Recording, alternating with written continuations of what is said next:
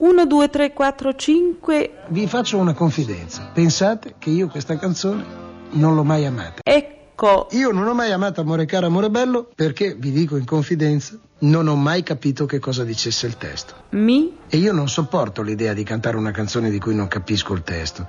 Ho intuito che doveva essere una cosa importante perché tutti impazzivano quando la sentivano, ma io mi ricordo che eh, quando mi hanno fatto sentire la canzone io ho detto a Mogol scusami ma io non ho capito un accidente di niente sincera, sincera come l'acqua di un fiume di sera trasparente pur sembri nera. amore caro amore bello non ti voglio più. Trasparente ho visto cattedrali di luce chi parla è Bruno Lauzi Pensate, Dustin Hoffman è nato lo stesso giorno, lo stesso mese e lo stesso anno di Bruno Lauzi. Dustin Hoffman si è laureato, Bruno Lauzi è arrivato a due esami dalla laurea. Lauzi era nato sul territorio italiano di Asmara, in Eritrea, ma poi era cresciuto a Genova. Amore bello. Sì? A questo punto sarebbe anche il caso che aprissi il discorso delle canzoni che ho cantato per Paolo Conte.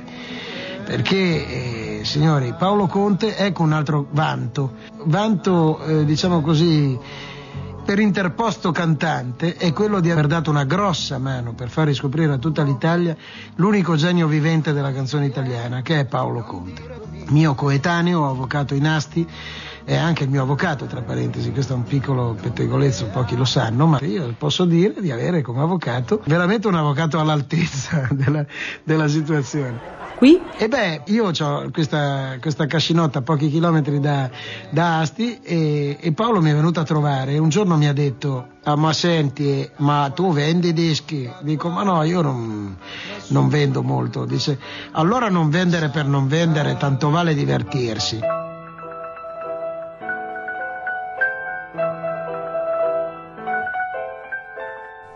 Pezzi da 90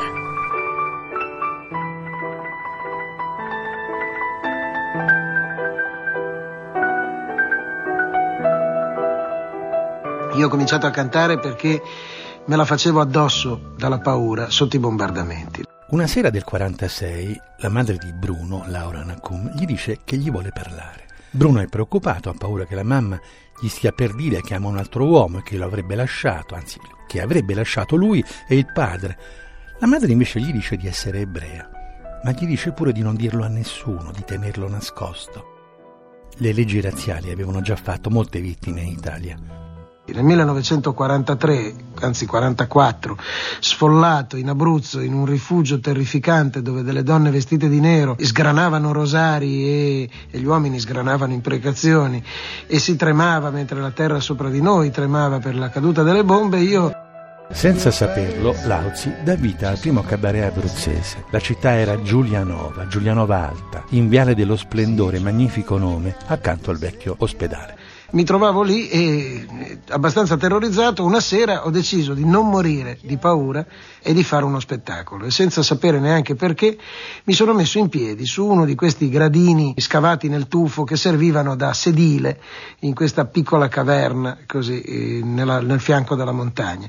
Mi sono messo in piedi proprio al centro di questo ferro di cavallo che costituiva il rifugio. E ho fatto l'imitazione di Mussolini mettendomi le mani sui fianchi, eh, tirando fuori il mento per quanto potevo e alto come un soldo di caccia come ero mi sono messo a urlare italiani, eh, popolo, eh, dato che la la gente per vedermi si doveva sporgere da un lato e dall'altro di questa caverna e ho cominciato popolo inclinato, ho cominciato tutto un discorso che sembrava importante, poi ho cantato quello che sapevo, o Boscaiolo, Reginella Campagnola. Fatto sta che finisce il bombardamento, torniamo tutti a casa, l'indomani alla stessa ora più o meno suona l'allarme, tutti sotto la finestra di mia madre a dire signora, signora, questa sera venga nel nostro di rifugio che ieri sera è andato in quell'altro, è andato benissimo.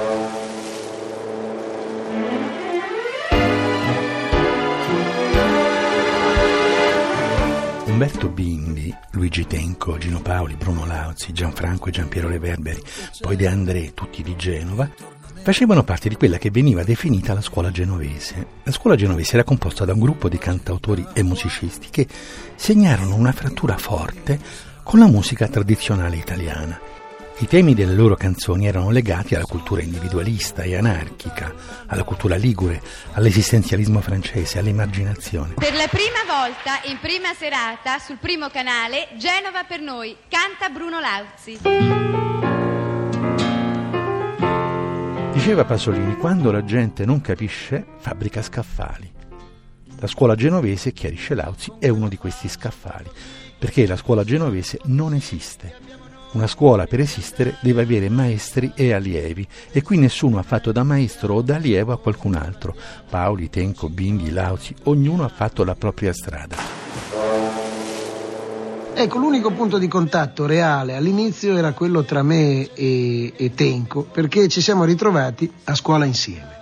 Ci siamo ritrovati in quarta ginnasio, io avevo perso un anno, infatti eh, sarei più vecchio di un anno di Luigi, e stavo ripetendo e mi sono trovato come compagno di banco questo scontroso ragazzo arrivato dal Piemonte il quale mm, poco sapeva di musica ma tanta voglia aveva di, di, sentirne. Avevamo gli strumenti ma non avremmo ancora avuto il coraggio se proprio a scuola non avessimo incontrato un professore che ci ha insegnato il mestiere. Questo professore era un uomo all'antica, portava un baschetto, un pizzetto bianco e due baffi bianchi a manubrio e si chiamava G. Morri ed era di Barga ed era un uomo eh, straordinario che ci ha insegnato che si poteva mettere in endecasillabi tutto quello che volevamo. Ci faceva fare le versioni dal latino in italiano in endecasillabi. E quindi abbiamo imparato, sia Luigi che io, Ma che tutto si poteva mettere in versi. Attaccati al frigidaire, cosa aspetti quest'inverno su che vedeste? Diventi un fresco po' di birra per gli amici quando vengono a trovare stanchi morti e sue. E non ti pensi a roba che te da par tu bitiro e vei facevi me. Sapeva mai ti tu via caccia la via quando torna da campagna ti modici un po' La prima canzone di Lauzi nasce quando lui si accorge che il dialetto ligure è parecido, è molto simile al brasiliano che si può scrivere una canzone genovese sul ritmo del samba. Lui dice di aver scritto O Frigideiro per spingere le signore genovesi a comprare i frigoriferi. Non li compravano perché erano convinte che, chiusa la porta del frigo, la luce restava accesa, consumando chissà quanta energia. Ma quando è lei che ti taccato il frigidaire questo aspetti quest'inverno su via Vedeste? Ti metti in fresco un po' di birra per gli amici quando vengono a trovare stanchi morti e sue.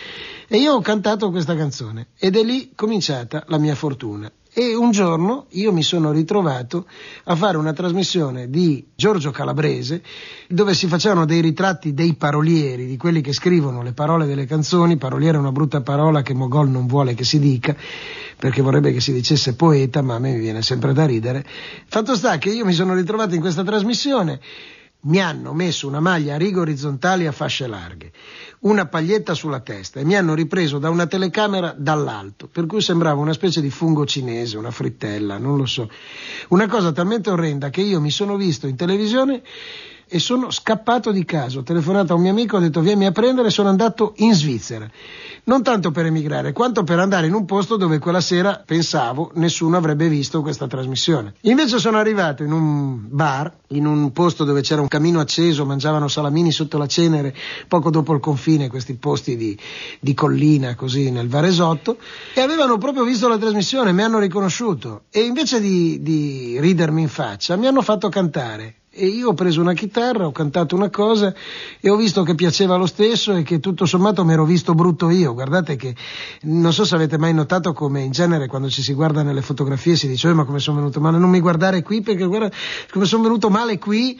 Beh, vedervi in televisione la prima volta credo qualcuno ormai l'ha provato perché con tutti la gente che ha fatto i quiz o meno, eh, beh, impressionante, no? Ecco, io sono scappato, ho cantato e la cosa ha funzionato. Che cosa ho cantato? Ho preso una chitarra in mano e ho cantato forse la mia più bella canzone, la più triste, la più poetica, quella meno televisiva, ma quella più sentita. La canzone si chiamava Il poeta. Alla sera, al caffè, con gli amici, si parlava di donne, motori, si diceva son gioie e dolori, piangeva e parlava di te. In molti hanno rifatto il poeta di Bruno Lauzi, qualcuno bene, qualcuno meno bene. Il testo italiano è complicato. Patti Pramo ne ha fatto una versione in francese, rendendolo addirittura incomprensibile, almeno così dicono. Ma l'unico appunto Lauzi lo ha fatto a Gino Paoli. Nella canzone il poeta si suicida e il testo dice ora dicono che fosse un poeta e che sapesse parlare d'amore. Ma in pratica niente, è certo. Il poeta si ammazza ma lascia una traccia confusa di sé. Pare fosse si dice sapesse parlare d'amore, niente è confermato. Oltre ad essersi ammazzato, il povero Cristo non è stato neanche riconosciuto appieno come poeta. Un fallimento totale. Paoli cambia tutto, usa l'imperfetto e canta. Ora la gente dice che era un poeta e sapeva parlare d'amore e accerta che il poeta era effettivamente un poeta, cancellando il senso tragico, terribile che voleva esprimere Lauzi. Così Paoli ha dato un nome al poeta, l'ha fatto diventare Luigi Tenco, ma la canzone Lauzi l'aveva scritta cinque anni prima che Tenco si uccidesse.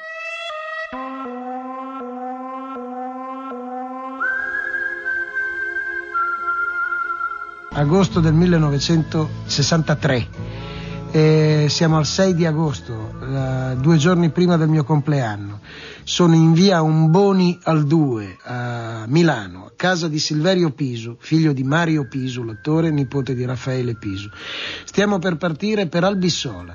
E mentre eravamo a casa e lui stava preparando le valigie, io ero arrivato da Varese con la mia, mi dice: oh, sono rimasto senza sigarette, vado a comprarle e sta via di casa dieci minuti. In quei dieci minuti io ho scritto questa canzone. Il tempo tecnico è stato infilare un foglio di carta nella macchina da scrivere e mettere in colonna le parole del testo. Tempo un minuto e 40 secondi. Dopodiché mettere questo foglio sul letto, imbracciare la chitarra del mio amico e semplicemente seguire l'andamento di quelle parole. Tempo tecnico due minuti e mezzo, quattro, eh, in tutto quattro minuti, quattro minuti e mezzo la canzone è Ritornerai.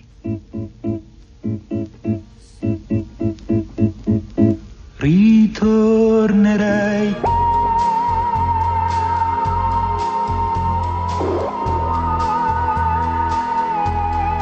Pezzi da 90.